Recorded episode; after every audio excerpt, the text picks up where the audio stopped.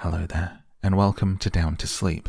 This is the podcast of softly spoken stories to help you get a good night's rest. This is a complete audiobook of Winnie the Pooh. I hope you enjoy this episode read by me. New episodes come out every Monday on Spotify and podcast apps. You can get two episodes a week by joining the Patreon. For a few dollars a month, you get access to over one hundred thirty readings, all the complete audiobooks, including Winnie the Pooh as one file, and even versions with rain sounds behind them, if you enjoy that kind of thing, to help you get down to sleep. You can join me at patreon.com slash down to sleep. Would love to have you as part of our Sleepy Book Club. Thank you for listening. Now, let's tuck you in, take a nice deep breath, and let's get down to sleep. Chapter seven, in which Kanga and Baby Roo come to the forest, and Piglet has a bath. Nobody seemed to know where they came from, but there they were in the forest, Kanga and Baby Roo. When Pooh asked Christopher Robin, "How did they come here?" Christopher Robin said, "In the usual way, if you know what I mean, Pooh." And Pooh, who didn't, said, "Oh." Then he nodded his head twice and said, "In the usual way. Ah." Then he went to call upon his friend Piglet, to see what he thought about it. And at Piglet's house he found Rabbit, so they all talked about it together. "What I don't like about it is this," said Rabbit. "Here are we, you, Pooh, and you, Piglet, and me, and suddenly—" "And Eeyore," said Pooh. "And Eeyore, and then suddenly—" "And Owl," said Pooh. "And Owl, and all of a sudden—" "Oh, and Eeyore," said Pooh. "I was forgetting him." "Here we are," said Rabbit, very slowly and carefully. "All of us.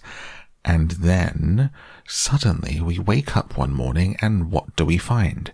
We find a strange animal among us, an animal of whom we have never even heard before, an animal who carries her family about with her in her pocket. Suppose I carried my family about with me in my pocket. How many pockets should I want?" Sixteen, said Piglet. Seventeen, isn't it?" said Rabbit. "And one more for a handkerchief. That's eighteen. Eighteen pockets in one suit. I haven't the time." There was a long and thoughtful silence, and then Pooh, who had been frowning very hard for some minutes, said, "I make it fifteen." "What?" said Rabbit.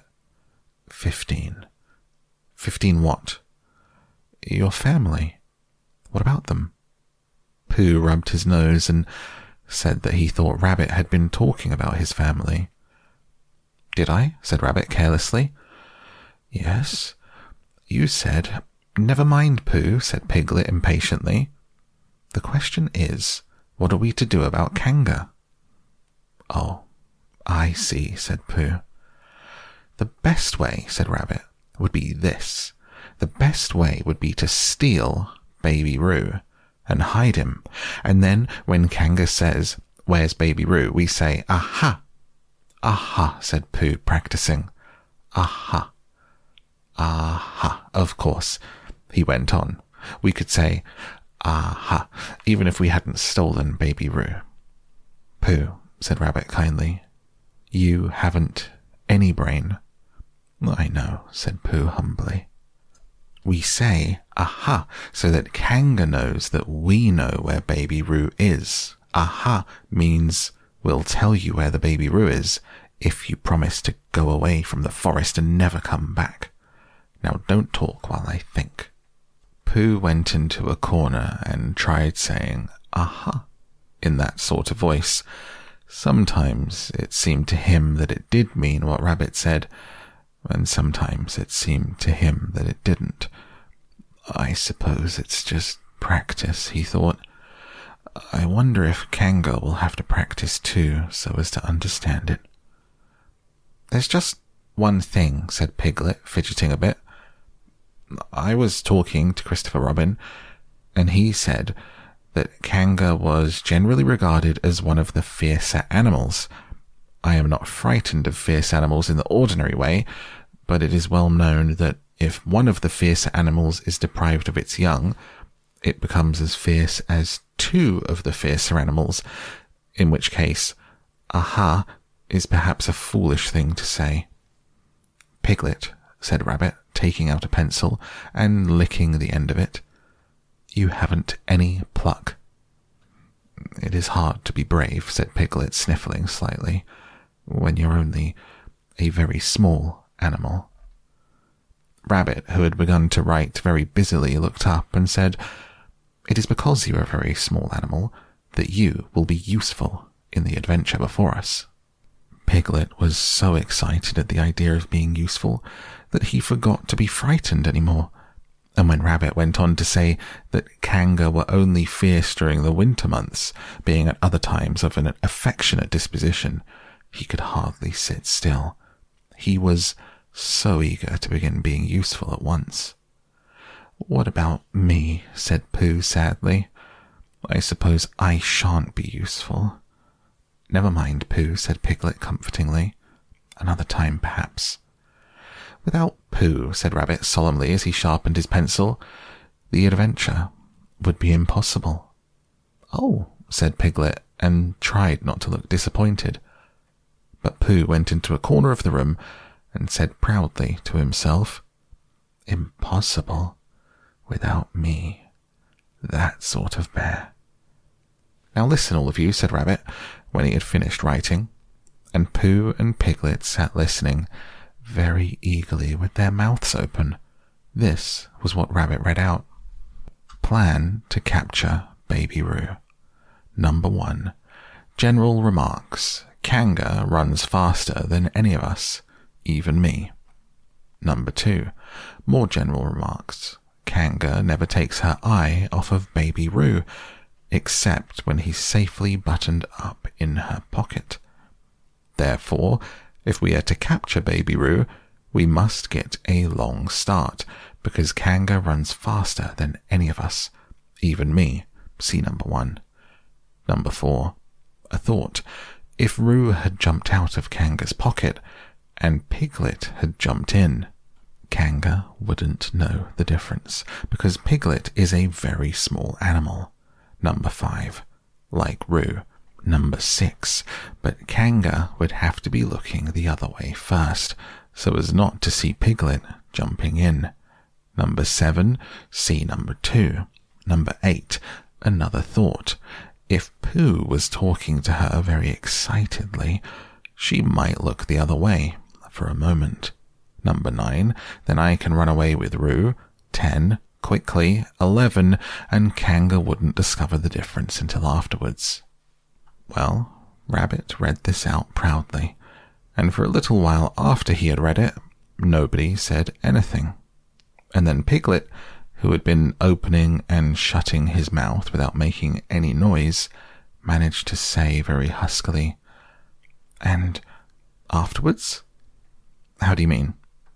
When Kanga does discover the difference, then we all say, Aha! All three of us. Yes. Oh. Why, what's the trouble, Piglet? Nothing, said Piglet. As long as we all three say it. As long as we all three say it. I don't mind, but I shouldn't care to say Aha by myself. It wouldn't sound nearly so well. By the way, you are quite sure what you said about the winter months? The winter months? Yes, only being fierce in the winter months. Oh, yes, yes, uh, that's all right. Well, Pooh, you see what you have to do? No, said Pooh Bear. Not yet, he said. What do I do? Well, you just have to talk very hard to Kanga so that she doesn't notice anything. Oh, what about? Anything you like? You mean, like telling her a little bit of poetry or something? That's it, said Rabbit. Splendid. Now, come along. So they all went out to look for Kanga. Kanga and Roo were spending a quiet afternoon in a sandy part of the forest. Baby Roo was practicing very small jumps in the sand, falling down mouse holes and climbing out of them. Kanga was fidgeting about and saying, "Just one more jump, dear, and then we must go home." And at that moment, who should come stumping up the hill but Pooh. "Good afternoon, Kanga." "Good afternoon, Pooh." "Look at me jumping," squeaked Roo, and fell into another mouse hole. "Hello, Roo, my little fellow." "We were just going home," said Kanga. "Good afternoon, Rabbit." "Good afternoon, Piglet." Rabbit and Piglet, who had now come up from the other side of the hill, said, "Good afternoon," and "Hello, Roo," and Roo asked them to look at him jumping, so they stayed and looked, and Kanga looked too. "Oh, Kanga," said Pooh, after Rabbit had winked at him twice, "I don't know if you are interested in poetry at all." "Hardly at all," said Kanga. "Oh," said Pooh. "Roo, dear, just one more jump, and then we must go home." There was a short silence while Roo fell down another mouse hole. "Go on," said Rabbit behind his paw to Pooh. "Talking of poetry," said Pooh, "I made up a little piece as I was coming along. It went like this. Mm, let me see." "Fancy," said Kanga. "Now, Roo, dear, you'll like this piece of poetry," said Rabbit. "You'll love it," said Piglet. "You must listen very carefully," said Rabbit. "So as not to miss any of it," said Piglet. "Oh, yes," said Kanga, but she still looked at Baby Roo. "How did it go, Pooh?" said Rabbit. Pooh gave a little cough and began. "Lines written by a bear of very little brain. On Monday, when the sun is hot, I wonder to myself a lot. Now, is it true or is it not? That what is which and which is what? On Tuesday, when it hails and snows, the feeling on me grows and grows, that hardly anybody knows if those are these or these are those. On Wednesday, when the sky is blue, when I have nothing else to do, I sometimes wonder if it's true, that who is what and what is who. On Thursday, when it starts to freeze and hoarfrost twinkles on the trees, how very readily one sees that these are whose, but whose are these. On Friday—" "Yes, it is, isn't it?" said Kanga, not waiting to hear what happened on Friday. "Just one more jump, Roo dear, and then we really must be going." Rabbit gave Pooh a hurrying sort of nudge. "Talking of poetry," said Pooh quickly, "have you ever noticed that tree right over there?" "Where?" said Kanga. "Now, Roo—" "Right over there," said Pooh, pointing behind Kanga's back. "No," said Kanga. "Now, jump in, Roo dear, and we'll go home." "You ought to look at that tree right over there," said Rabbit. "Shall I lift you in, Roo?" And he picked up Roo in his paws. "I can see a bird in it from here," said Pooh. "Or is it a fish?"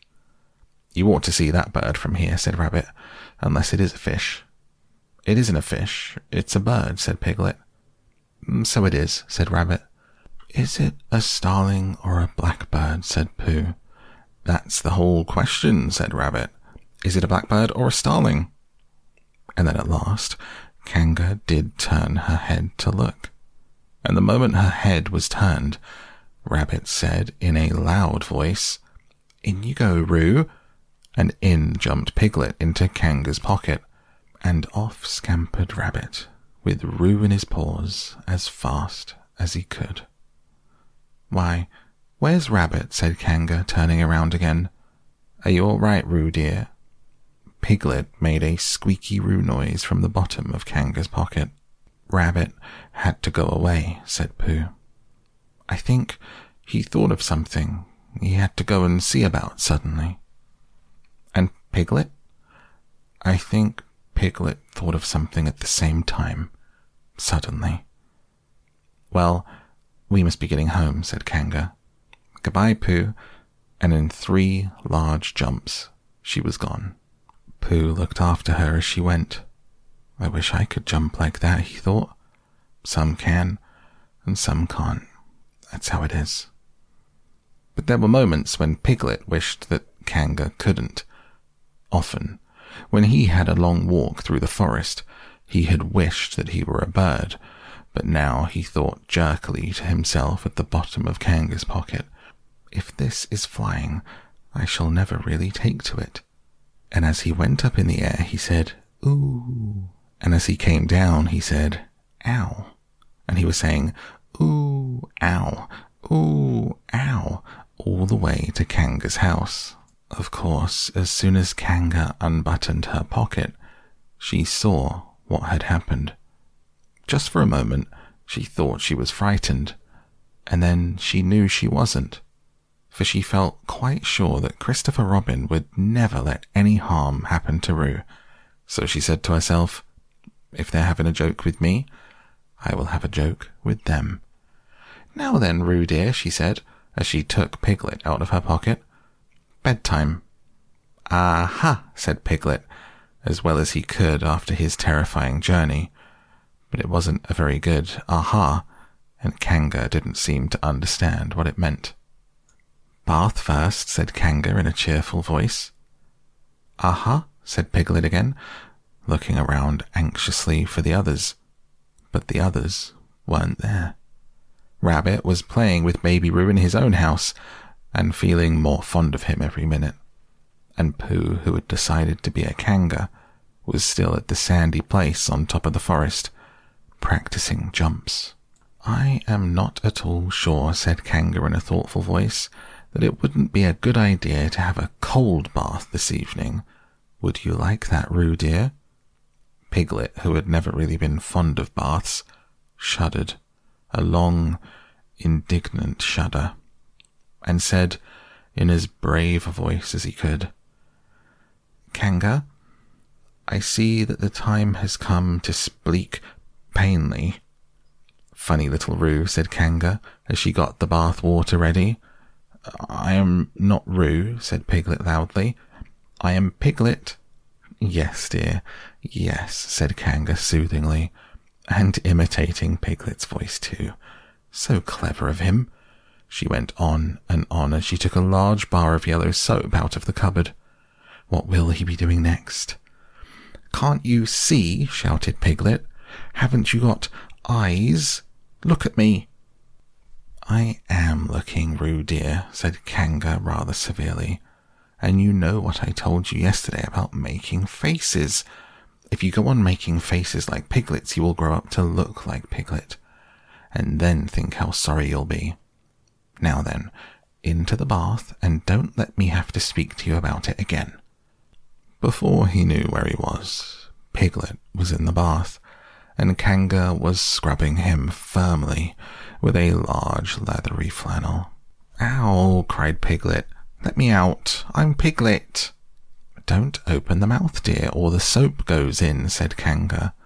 "There, what did I tell you?" You...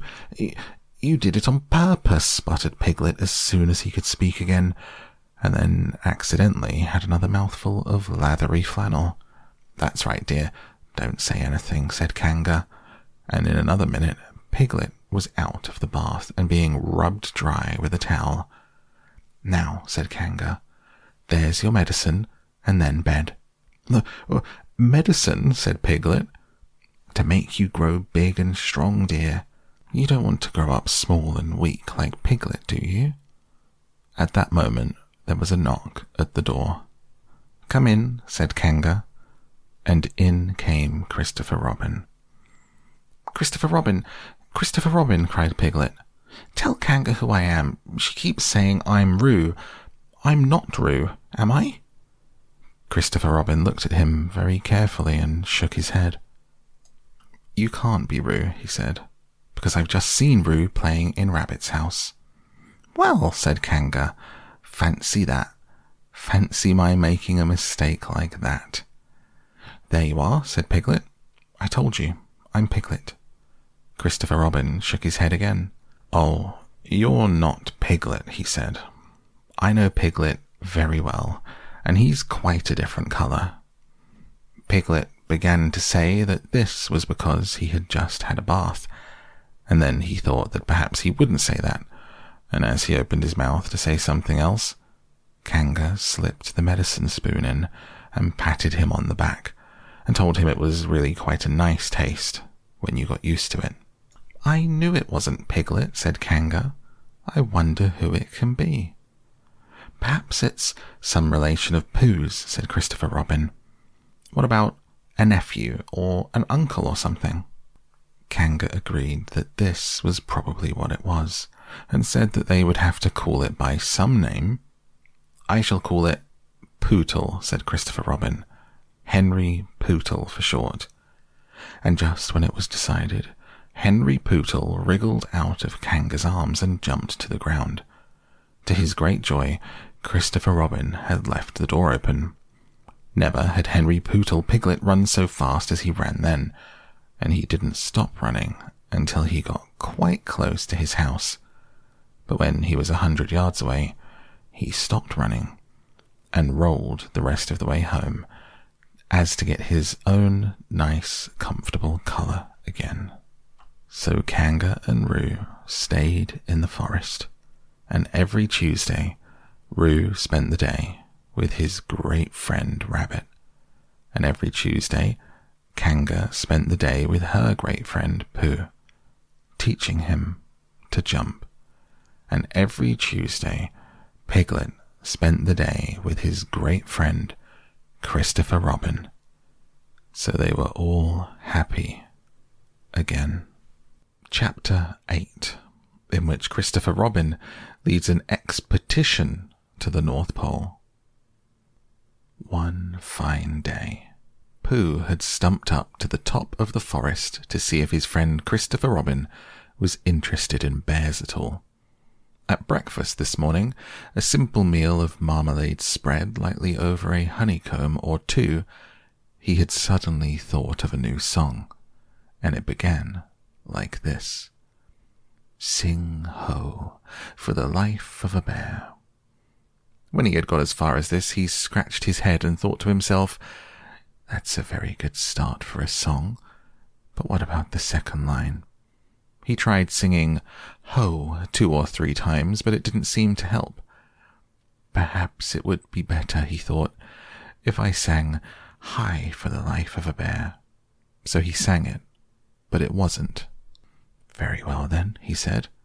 "I shall sing that first line twice, and perhaps if I sing it very quickly, I shall find myself singing the third and fourth lines before I have time to think of them.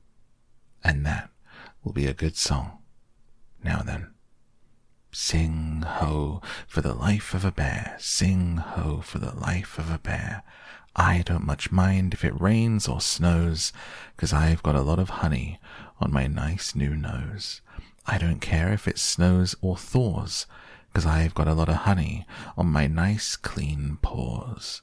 Sing ho for a bear, sing ho for a Pooh, and I'll have a little something in an hour or two." He was so pleased with this song that he sang it all the way to the top of the forest. "And if I go on singing it much longer," he thought, "it'll be time for the little something, and then the last line won't be true." So he turned it into a hum instead. Christopher Robin was sitting outside his door, putting on his big boots. As soon as he saw the big boots, Pooh knew that an adventure was going to happen. He brushed the honey off his nose with the back of his paw and spruced himself up as well as he could, so as to look ready for anything. "Good morning, Christopher Robin," he called out. "Hello, Pooh Bear. I can't get this boot on." Mm, "That's bad," said Pooh. "Do you think you could very kindly lean against me, because I keep pulling so hard that I fall over backwards?" Pooh sat down, dug his feet into the ground, and pushed hard against Christopher Robin's back. Christopher Robin pushed hard against his, and pulled, and pulled at his boot until he had got it on. "And that's that," said Pooh. "What do we do next?" "We are all going on an expedition," said Christopher Robin as he got up and brushed himself. "Thank you, Pooh." "Going on an expedition?" said Pooh eagerly. "I don't think I've ever been on one of those. Where are we going to on this expedition?" "Expedition, silly old bear. It's got an X in it." "Oh," said Pooh. "I know." But he didn't really. "We're going to discover the North Pole." "Oh," said Pooh again. "What is the North Pole?" he asked. "It's just a thing you discover," said Christopher Robin carelessly, not being quite sure himself. "Oh, I see," said Pooh. "Are bears any good at discovering it?" "Of course they are. And Rabbit, and Kanga, and all of you. It's an expedition. That's what an expedition means. A long line of everybody. You better tell the others to get ready while I see if my gun's all right. And we must all bring provisions." "Bring what?" "Things to eat." "Oh," said Pooh happily. "I thought you said provisions. I'll go and tell them." And he stumped off. The first person he met was Rabbit. "Hello, Rabbit. Is that you?" "Let's pretend it isn't," said Rabbit, "and see what happens." "I've got a message for you." "I'll give it to him. We're all going on an expedition with Christopher Robin." "What is it when we're on it?" Mm, "A sort of boat, I think," said Pooh. "Oh, that sort." "Yes, and we're going to discover a pole or something. Or was it a mole? Anyhow, we're going to discover it." "We are, are we?" said Rabbit. "Yes, and we've got to bring pro... things to eat with us, in case we want to eat them. Now I'm going down to Piglet's. Tell Kanga, will you?" He left Rabbit and hurried down to Piglet's house. The piglet was sitting on the ground at the door of his house, blowing happily at a dandelion, wondering whether it would be this year, next year, sometime, or never. He had just discovered that it would be never, and he was trying to remember what it was, hoping it wasn't anything nice, when Pooh came up. "Oh, Piglet," said Pooh excitedly, "we're going on an expedition, all of us, with things to eat, to discover something." "To discover what?" said Piglet anxiously. "Oh, just something. Nothing fierce." Christopher Robin didn't say anything about fierce. He just said it had an X. "It isn't their necks I mind," said Piglet earnestly. "It's their teeth. But if Christopher Robin is coming, I don't mind anything." In a little while they were all ready at the top of the forest, and the expedition started. First came Christopher Robin and Rabbit, then Piglet and Pooh, then Kanga with Roo in her pocket, an Owl, then Eeyore, and at the end, in a long line, all Rabbit's friends and relations. "I didn't ask them," explained Rabbit carelessly. "They just came. They always do. They can march at the end after Eeyore." "What I say," said Eeyore, "is that it's unsettling. I didn't want to come on this ex... what Pooh said. I only came to oblige. But here I am. And if I am the end of the ex... what we're talking about, then let me be the end. But if every time I want to sit down for a little rest, I have to brush away half a dozen of Rabbit's smaller friends and relations first, then this isn't an ex... whatever it is at all. It's simply a confused noise. That's what I say." "I see what Eeyore means," said Owl. "If you ask me..." "I'm not asking anybody," said Eeyore. "I'm just telling everybody. We can look for the North Pole, or we can play Here We Go Gathering Nuts in May with the end part of an ant's nest. It's all the same to me." There was a shout from the top of the line. "Come on," called Christopher Robin. "Come on," called Pooh and Piglet. "Come on," called Owl. "We're starting," said Rabbit. "I must go." And he hurried off to the front of the expedition with Christopher Robin. "All right," said Eeyore. "We're going. Don't blame me." So off they all went to discover the pole, and as they walked, they chatted to each other of this and that, all except Pooh, who was making up a song. "This is the first verse," he said to Piglet when he was ready with it. "First verse of what?"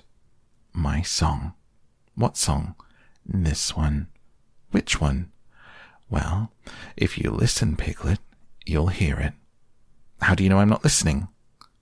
Pooh couldn't answer that one, so he began to sing. They all went off to discover the pole, Owl and Piglet and Rabbit and all. "It's a thing you discover, as I've been told, by Owl and Piglet and Rabbit and all. Eeyore, Christopher Robin and Pooh, and Rabbit's relations all went too, and where the pole was, none of them knew. Sing hey for Owl and Rabbit and all." "Hush," said Christopher Robin, turning around to Pooh. "We're just coming to a dangerous place." "Hush," said Pooh, turning around quickly to Piglet. "Hush," said Piglet to Kanga. "Hush," said Kanga to Owl, while Roo said "hush" several times to himself, very quietly. "Hush," said Owl to Eeyore. "Hush," said Eeyore, in a terrible voice to all of Rabbit's friends and relations. And "hush," they all said hastily to each other, all down the line, until it got to the last one of all. And the last and smallest friend and relation was so upset to find the whole expedition was saying "hush" to him that he buried himself head downwards in a crack in the ground. He stayed there for two days until the danger was over, and then went home in a great hurry and lived quietly with his aunt ever afterwards. His name was Alexander Beetle. They had come to a stream which twisted and tumbled between high rocky banks, and Christopher Robin saw at once how dangerous it was. "It's just the place," he explained, "for an ambush." "What sort of bush?" whispered Pooh to Piglet. "A gorse bush." "My dear Pooh," said Owl in his superior way, "don't you know what an ambush is?" "Owl," said Piglet, looking around at him severely. Pooh's whisper was a perfectly private whisper, and there was no need. "An ambush," said Owl, "is a sort of surprise." "So is a gorse bush sometimes," said Pooh. "An ambush, as I was about to explain to Pooh," said Piglet, "is a sort of surprise." "If people jump out at you suddenly, that's an ambush," said Owl. "It's an ambush, Pooh, when people jump out at you suddenly," explained Piglet. Pooh, who now knew what an ambush was, said that a gorse bush had sprung at him suddenly one day when he fell off a tree, and he had taken six days to get all the prickles out of himself. "We are not talking about gorse bushes," said Owl a little crossly. "I am," said Pooh. They were climbing very cautiously up the stream now, going from rock to rock, and after they had gone a little way, they came to a place where the banks widened out at each side, so that on each side of the water there was a level strip of grass on which they could sit down and rest. As soon as he saw this, Christopher Robin called, "Halt!" and they all sat down and rested.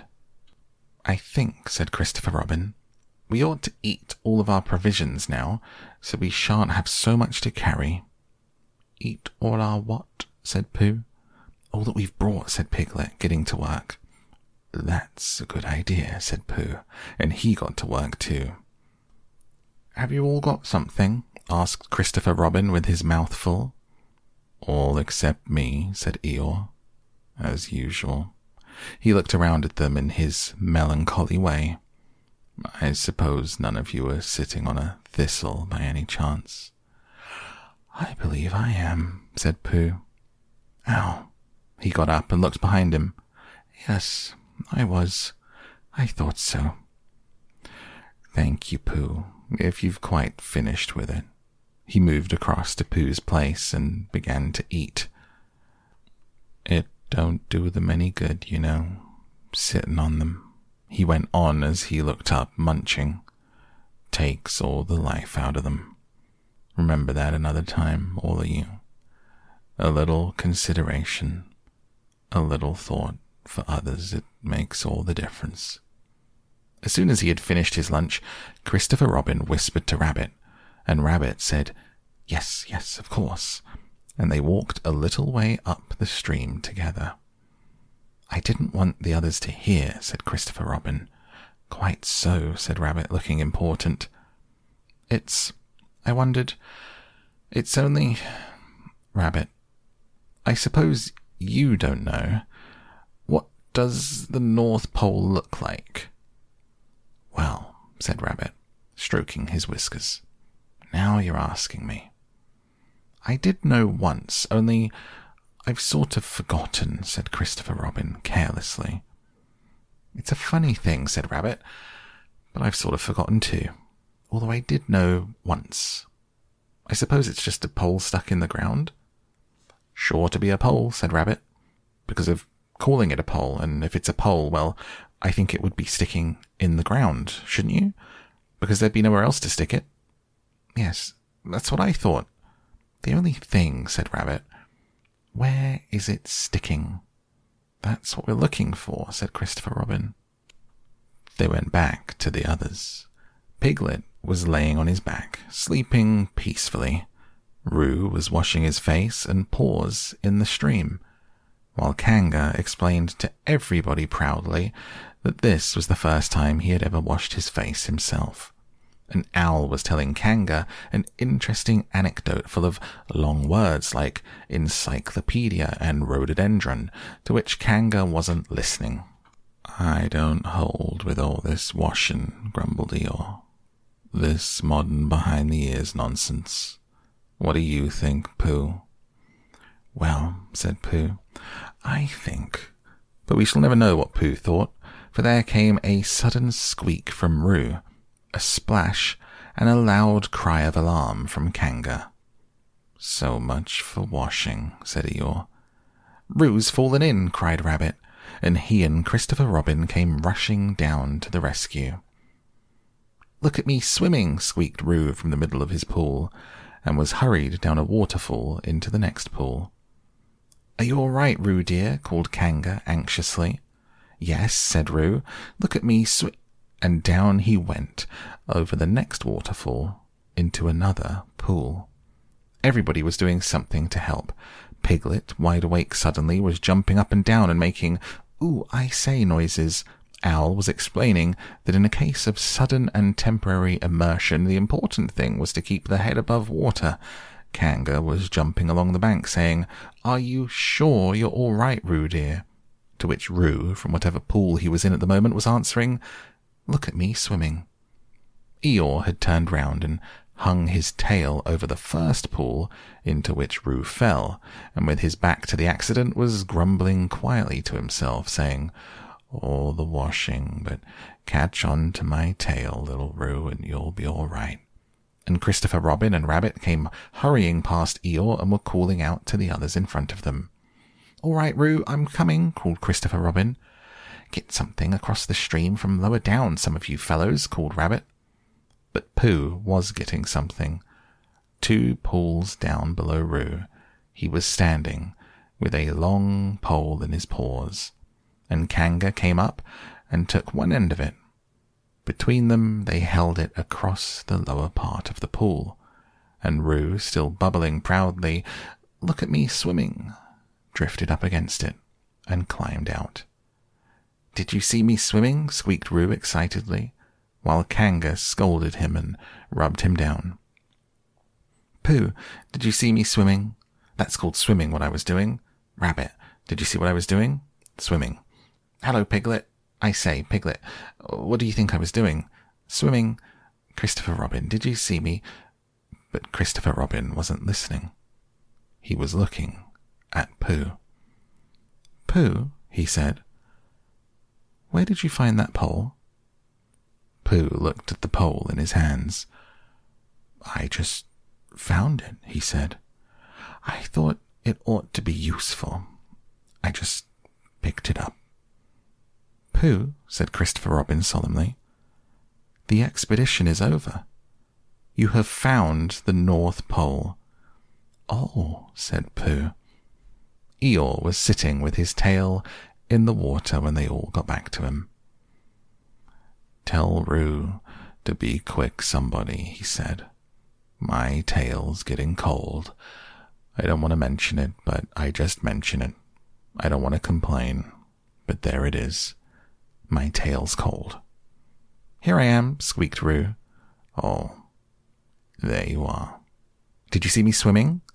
Eeyore took his tail out of the water and swished it from side to side. "As I expected," he said. "Lost all feeling. Numbed it. That's what it's done. Numbed it. Well, as long as nobody minds, I suppose it's all right." "Poor old Eeyore. I'll dry it for you," said Christopher Robin. He took out his handkerchief and rubbed it up. "Thank you, Christopher Robin. You're the only one who seems to understand about tails. They don't think. That's what's the matter with some of these others. No imagination. A tail isn't a tail to them. It's just a little bit extra at the back." "Never mind, Eeyore," said Christopher Robin, rubbing his hardest. "Is that better?" "It's feeling more like a tail again, perhaps. It belongs again, if you know what I mean."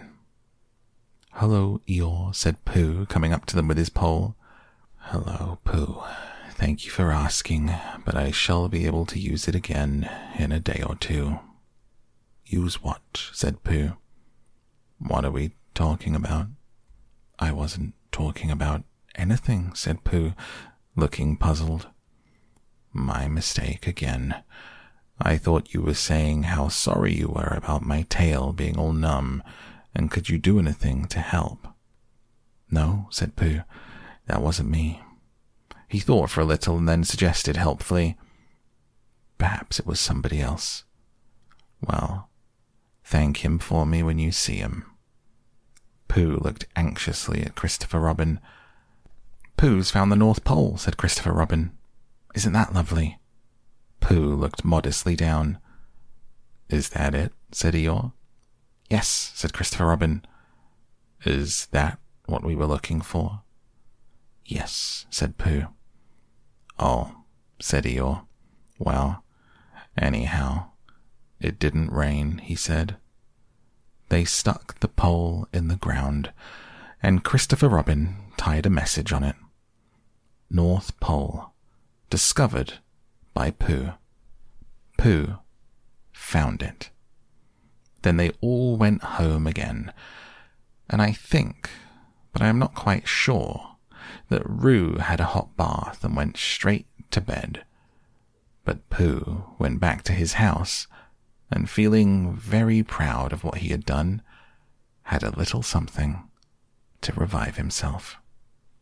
With Chapter nine, in which Piglet is entirely surrounded by water. It rained, and it rained, and it rained. Piglet told himself that never in all his life, and he was goodness knows how old, three was it, or four, never had he seen so much rain.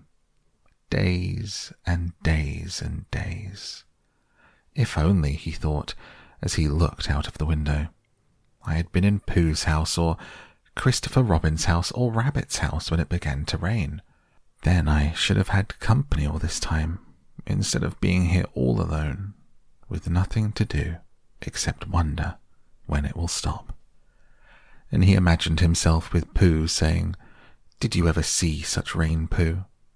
And Pooh saying, "Isn't it awful, Piglet?" And Piglet saying, "I wonder how it is over at Christopher Robin's way."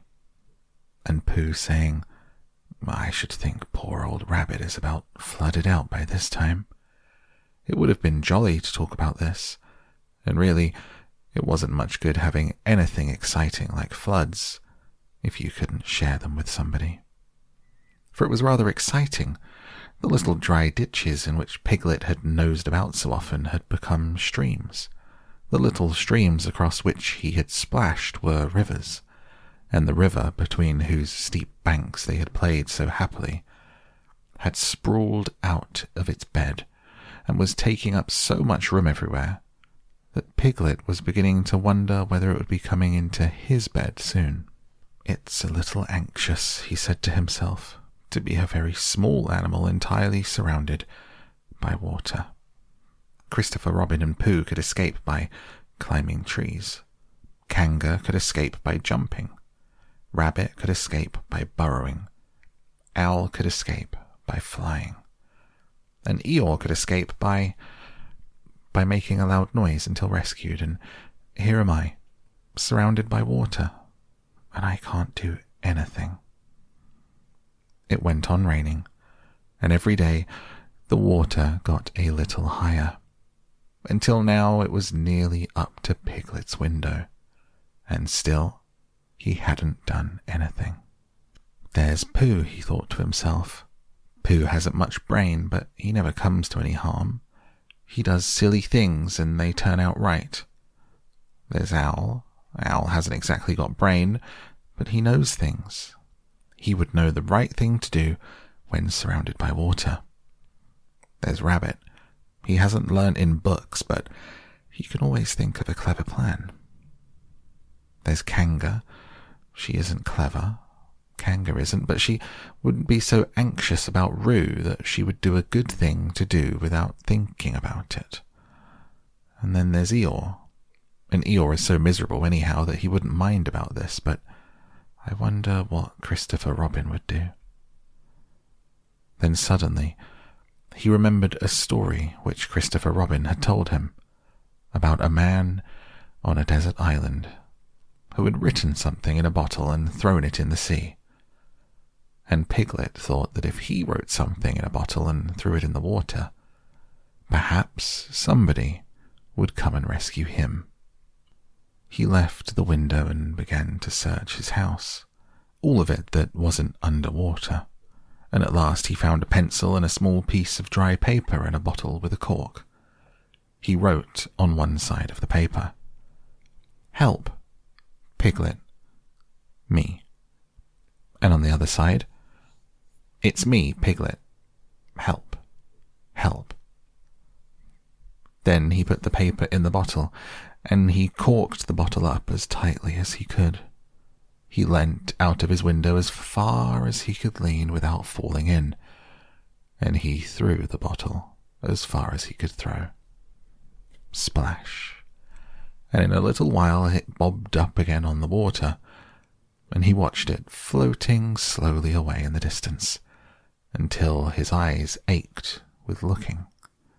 Sometimes he thought it was the bottle, and sometimes he thought it was just a ripple on the water which he was following. Suddenly he knew that he would never see it again, and that he had done all that he could to save himself. So now, he thought, somebody else will have to do something, and I hope they'll do it soon, because if they don't, I shall have to swim, which I can't, so I hope they do it soon. And then he gave a very long sigh and said, "I wish Pooh were here. It's so much more friendly with two."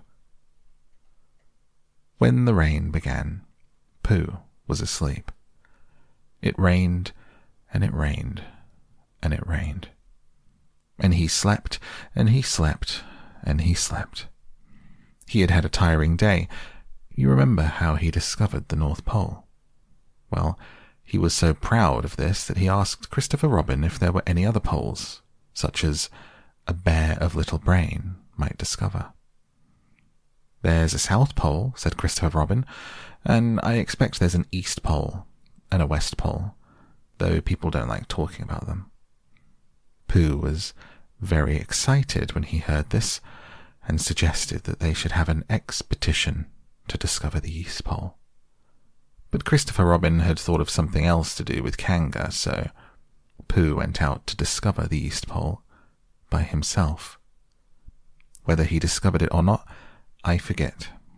But he was so tired when he got home that in the very middle of his supper, after he had been eating for little more than half an hour, he fell fast asleep in his chair and slept and slept and slept. Then suddenly he was dreaming. He was at the East Pole, and it was very cold, with the coldest sort of snow and ice all over it. He had found a beehive to sleep in, but there wasn't room for his legs, so he left them outside. And wild woozles, such as inhabit the East Pole, came and nibbled the fur off of his legs to make nests for their young. The more they nibbled, the colder his legs got, until suddenly he woke up with an ow, and there he was, sitting in his chair, with his feet in the water, and water all around him. He splashed to his door and looked out. "This is serious," said Pooh. "I must have an escape." So he took his largest pot of honey and escaped with it to a broad branch of his tree, well above the water. He climbed down again and escaped with another pot, and when the whole escape was finished, there was Pooh, sitting on his branch, dangling his legs, and there beside him were ten pots of honey. Two days later, there was Pooh, sitting on his branch, dangling his legs, and there beside him were four pots of honey. Three days later, there was Pooh, sitting on his branch and dangling his legs, and there beside him was one pot of honey. Four days later, there was Pooh. And it was on the morning of the fourth day that Piglet's bottle came floating past him, and with one loud cry of "Honey," Pooh plunged into the water, seized the bottle, and struggled back to his tree again. "Bother," said Pooh as he opened it. "All that wet for nothing. What's that bit of paper doing?" He took it out and looked at it. "It's a message," he said to himself. "That's what it is. And that letter is a P, and so is that, and so is that, and P means Pooh, so it's a very important message to me, and I can't read it. I must find Christopher Robin or Owl or Piglet, one of those clever readers who can read things, and they will tell me what this message means. Only I can't swim. Bother." Then he had an idea, and I think that for a bear of very little brain, it was a good idea. He said to himself, "If a bottle can float, then a jar can float, and if a jar floats, I can sit on the top of it, if it's a very big jar." So he took his biggest jar and corked it up. "All boats have to have a name," he said, "so I shall call mine the Floating Bear." And with these words he dropped his boat into the water and jumped in after it.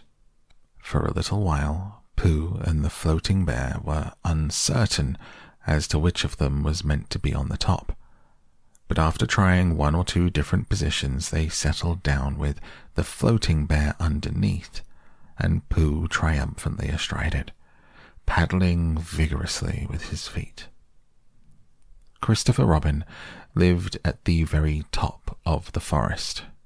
It rained, and it rained, and it rained, but the water couldn't come up to his house. It was rather jolly to look down into the valleys and see the water all around him, but it rained so hard that he stayed indoors most of the time, and thought about things.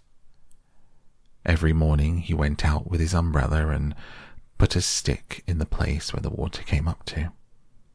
And every next morning he went out and couldn't see his stick anymore. So he put another stick in the place where the water came up to, and he walked home again. and each morning he had a shorter way to walk than he had the morning before. On the morning of the fifth day, he saw the water all around him, and he knew that for the first time in his life, he was on a real island, which was very exciting. It was on this morning that Owl came flying over the water to say, "How do you do?" to his friend Christopher Robin. "I say, Owl," said Christopher Robin, "isn't this fun? I'm on an island." "The atmospheric conditions have been very unfavourable lately," said Owl. "The what?" "It has been raining," explained Owl. "Yes," said Christopher Robin, "it has. The flood level has reached an unprecedented height." "The who?" "There's a lot of water about." "Yes," said Christopher Robin, "there is. However, the prospects are rapidly becoming more favourable. At any moment—" "Have you seen Pooh?" "No. At any moment—" "I hope he's all right," said Christopher Robin. "I've been wondering about him. I expect Piglet's with him. Do you think they're all right, Owl?" "I expect so. You see, at any moment—" "Do go and see Owl, because Pooh hasn't got very much brain. He might do something silly. And I do love him so, Owl. Do you see, Owl?" "That's all right," said Owl. "I'll go. Back directly." And he flew off. In a little while he was back again. "Pooh isn't there," he said. "Not there?" "Has been there. He, he's been sitting on a branch of his tree outside his house with nine pots of honey, but he isn't there now." "Oh, Pooh," cried Christopher Robin, "where are you?" "Here I am," said a growly voice behind him. "Pooh!" They rushed into each other's arms. "How did you get here, Pooh?" said Christopher Robin, when he was ready to talk again. "On my boat," said Pooh proudly. "I had a very important message sent to me in a bottle, and owing to have got some water in my eyes, I couldn't read it, so I brought it to you, on my boat." With these proud words he gave Christopher Robin the message. "But it's from Piglet," cried Christopher Robin when he read it. "Isn't there anything about Pooh in it?" asked the bear, looking over his shoulder. Christopher Robin read the message aloud. "Oh, are those peas piglets? I thought they were Poohs.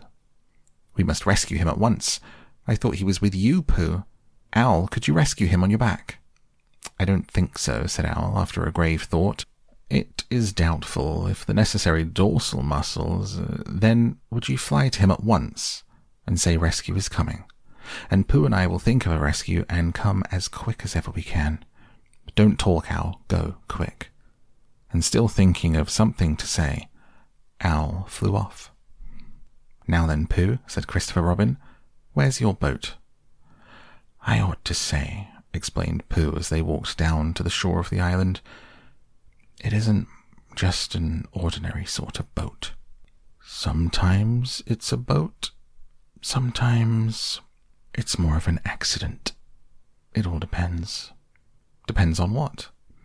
"On whether I'm on top of it or underneath it." "Oh, well, where is it?" "There," said Pooh, pointing proudly to the floating bear. It wasn't what Christopher Robin expected, and the more he looked at it, the more he thought what a brave and clever bear Pooh was.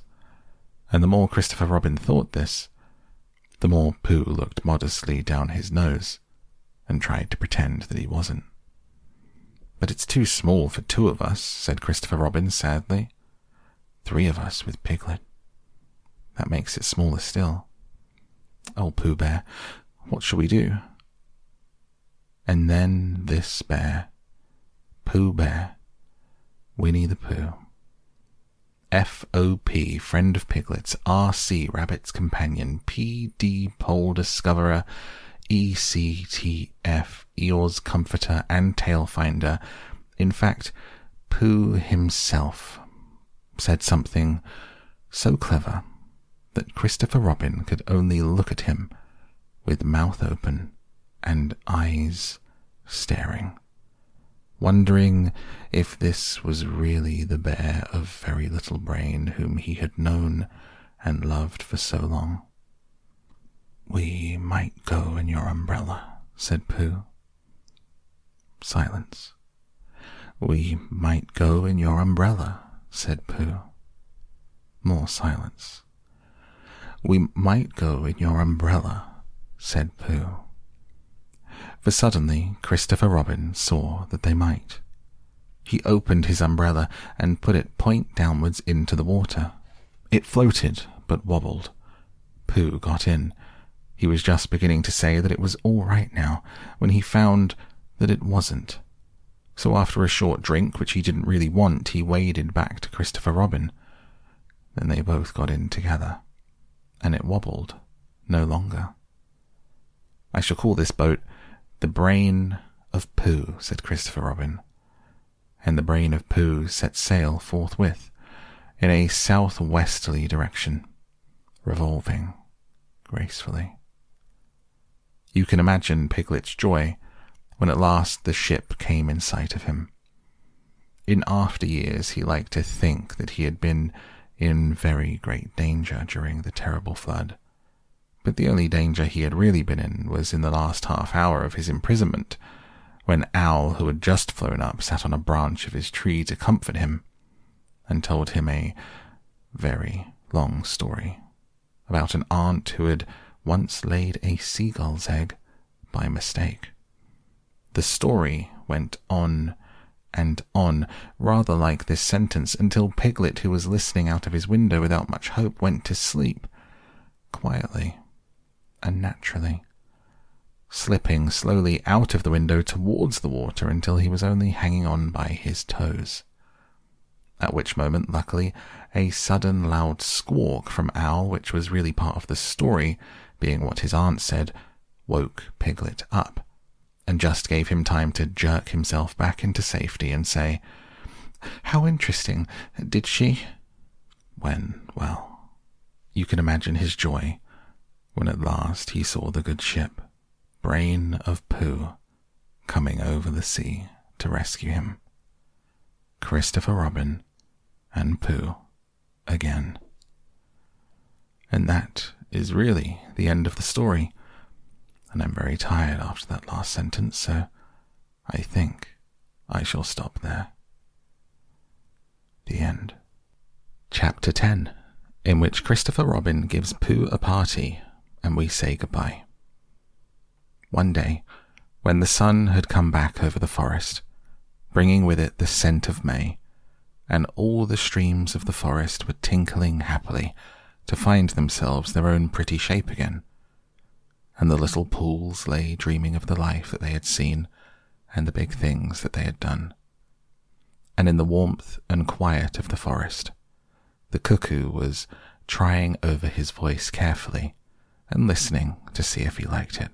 Wood pigeons were complaining gently to themselves in their lazy, comfortable way that it was the other fellow's fault, but it didn't matter very much. On such a day as this, Christopher Robin whistled in a special way that he had. An owl came flying out of the hundred-acre wood to see what was wanted. "Owl," said Christopher Robin, "I am going to give a party." "You are, are you?" said Owl. "And it's to be a special sort of party, because it's because of what Pooh did when he did what he did to save Piglet from the flood." "Oh, that's what it's for, is it?" said Owl. "Yes. So will you tell Pooh quickly, and all the others, because it'll be tomorrow." "Oh, it will, will it?" said Owl, still being as helpful as possible. "So, will you go tell them, Owl?"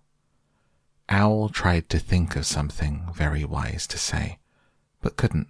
So he flew off to tell the others, and the first person that he told was Pooh. "Pooh," he said, "Christopher Robin is giving a party." "Oh," said Pooh, and then seeing that Owl expected him to say something else, he said, "Will there be those little cake things with pink sugar icing?" Owl felt that it was beneath him to talk about little cake things with pink sugar icing, so he told Pooh exactly what Christopher Robin had said and flew off to Eeyore. A party for me, thought Pooh to himself. How grand. He began to wonder if all the other animals would know that it was a special Pooh party, and if Christopher Robin had told them about the Floating Bear and the Brain of Pooh and all the wonderful things that he had invented and sailed on. He began to think how awful it would be if everybody had forgotten about it, and nobody knew what the party was for. And the more he thought like this, the more the party got muddled in his mind, like a dream when nothing goes right. The dream began to sing itself over in his head until it became a sort of song. It was an anxious Pooh song. Three cheers for Pooh. For who? For Pooh. Why, what did he do? I thought you knew. He saved his friend from a wetting. Three cheers for Bear. For where? For Bear. He couldn't swim, but he rescued him. He rescued who? Oh, listen, do. I am talking of Pooh. Of who? Of Pooh. I'm sorry, I keep forgetting. Well, Pooh was a bear of enormous brain. Just say it again. Of enormous brain, of enormous what? Well, he ate a lot, and I don't know if he could swim or not, but he managed to float on a sort of boat. On a sort of what? Well, a sort of pot. So now let's give him three hearty cheers. So now let's give him three hearty witches, and hope you'll be back with us for years and years, and grow in health and wisdom and riches. Three cheers for Pooh. For who? For Pooh.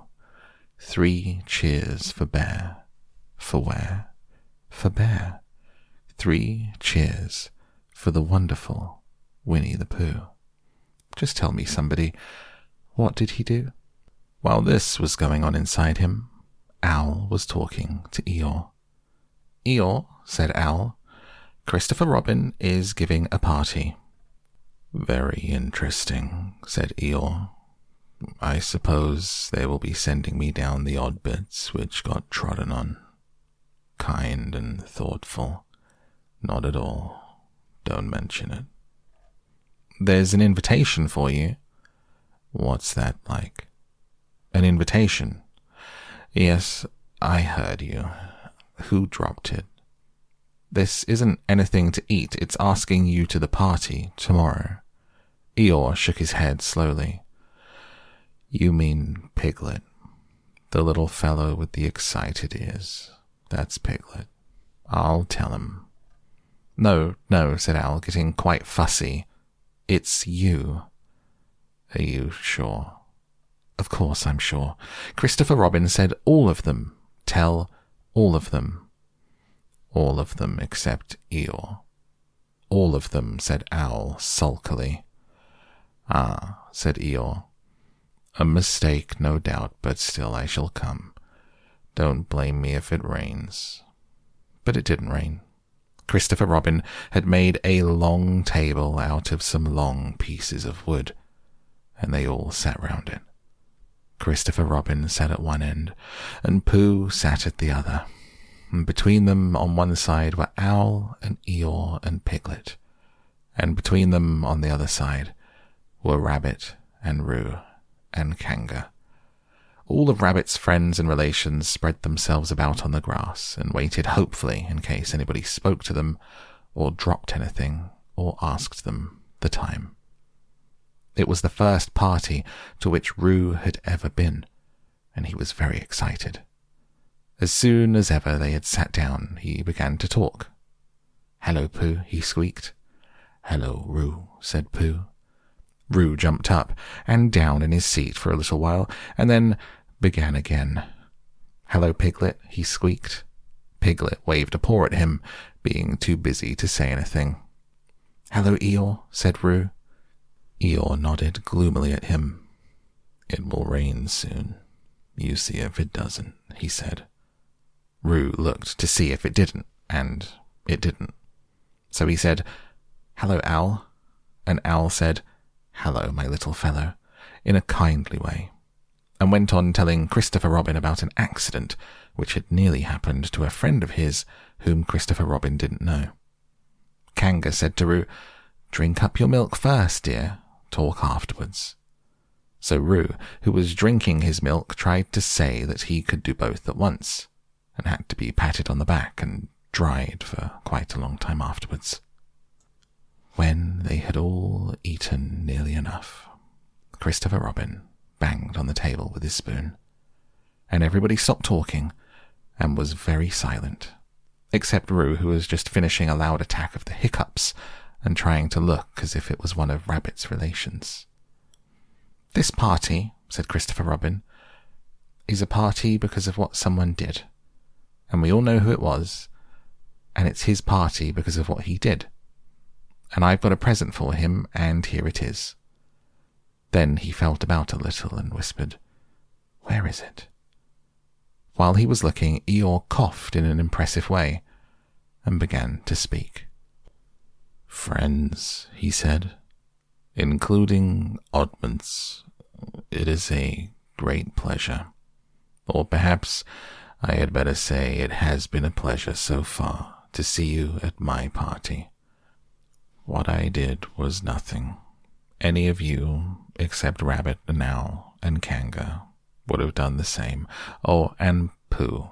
My remarks do not, of course, apply to Piglet and Roo, because they are too small. Any of you would have done the same, but it just happened to be me. It was not, I need hardly say, with an idea of getting what Christopher Robin is looking for now." He put his front leg to his mouth and said in a loud whisper, "Try under the table," that I did what I did, but because I feel that we should all do what we can to help. I feel that we should all... "Hup," said Roo accidentally. "Roo, dear," said Kanga reproachfully. "Was it me?" asked Roo, a little surprised. "What's he all talking about?" Piglet whispered to Pooh. "I don't know," said Pooh rather dolefully. "I thought this was your party." "I thought it was once, but I suppose it isn't." "I'd sooner it was yours than Eeyore's," said Piglet. "So would I," said Pooh. "Hup," said Roo again. "As I was saying," said Eeyore, loudly and sternly, "as I was saying, when I was interrupted by various loud sounds, I feel that—" "Here it is," cried Christopher Robin excitedly. "Pass it down to silly old Pooh. It's for Pooh." "For Pooh," said Eeyore. "Of course it is. The best bear in all the world." "I might have known," said Eeyore. "After all, one can't complain. I have my friends. Somebody spoke to me only yesterday, and was it last week or the week before that Rabbit bumped into me and said, 'Bother. The social round, always something going on.'" Nobody was listening, for they were all saying, "Open it, Pooh. What was it, Pooh? I know what it is. No, you don't," and other helpful remarks of this sort. And of course, Pooh was opening it as quickly as ever he could, but without cutting the string, because you never know when a bit of string might be useful. At last it was undone. When Pooh saw what it was, he nearly fell down. He was so pleased. It was a special pencil case. There were pencils in it marked B for bear, and pencils marked H B for helping bear, pencils marked B B for brave bear. There was a knife for sharpening the pencils, India rubber for rubbing out anything that you had spelt wrong, a ruler for ruling lines for the words to walk on, and inches marked on the ruler in case you wanted to know how many inches anything was. Blue pencils, red pencils, and green pencils for saying special things in blue, red, and green. And all these lovely things were in little pockets of their own, in a special case, which shut with a click when you clicked it. And they were all for Pooh. "Oh," said Pooh, "Oh, Pooh," said everybody except Eeyore. "Thank you," growled Pooh.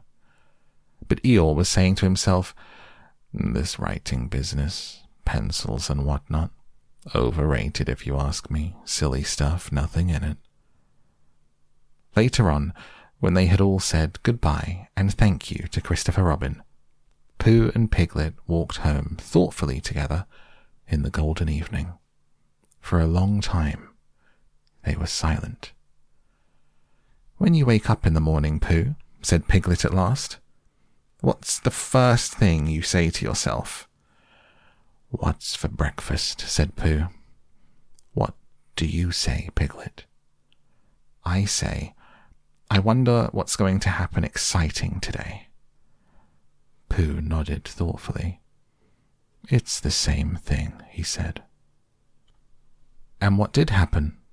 asked Christopher Robin. "When?" "Next morning?" "I don't know." "Could you think and tell me and Pooh sometime?" "If you wanted it very much." "Pooh does," said Christopher Robin. He gave a deep sigh, picked his bear up by the leg, and walked off to the door, trailing Winnie the Pooh behind him. At the door he turned and said, "Coming to see me have my bath?" "I might," I said. "Was Pooh's pencil case better than mine?" "It was just the same," I said. He nodded and went out, and in a moment I heard Winnie the Pooh. Bump, bump, bump. Going up the stairs behind him. The end. And that is where we close the book tonight on this episode of Down to Sleep, on this special full audiobook of Winnie the Pooh.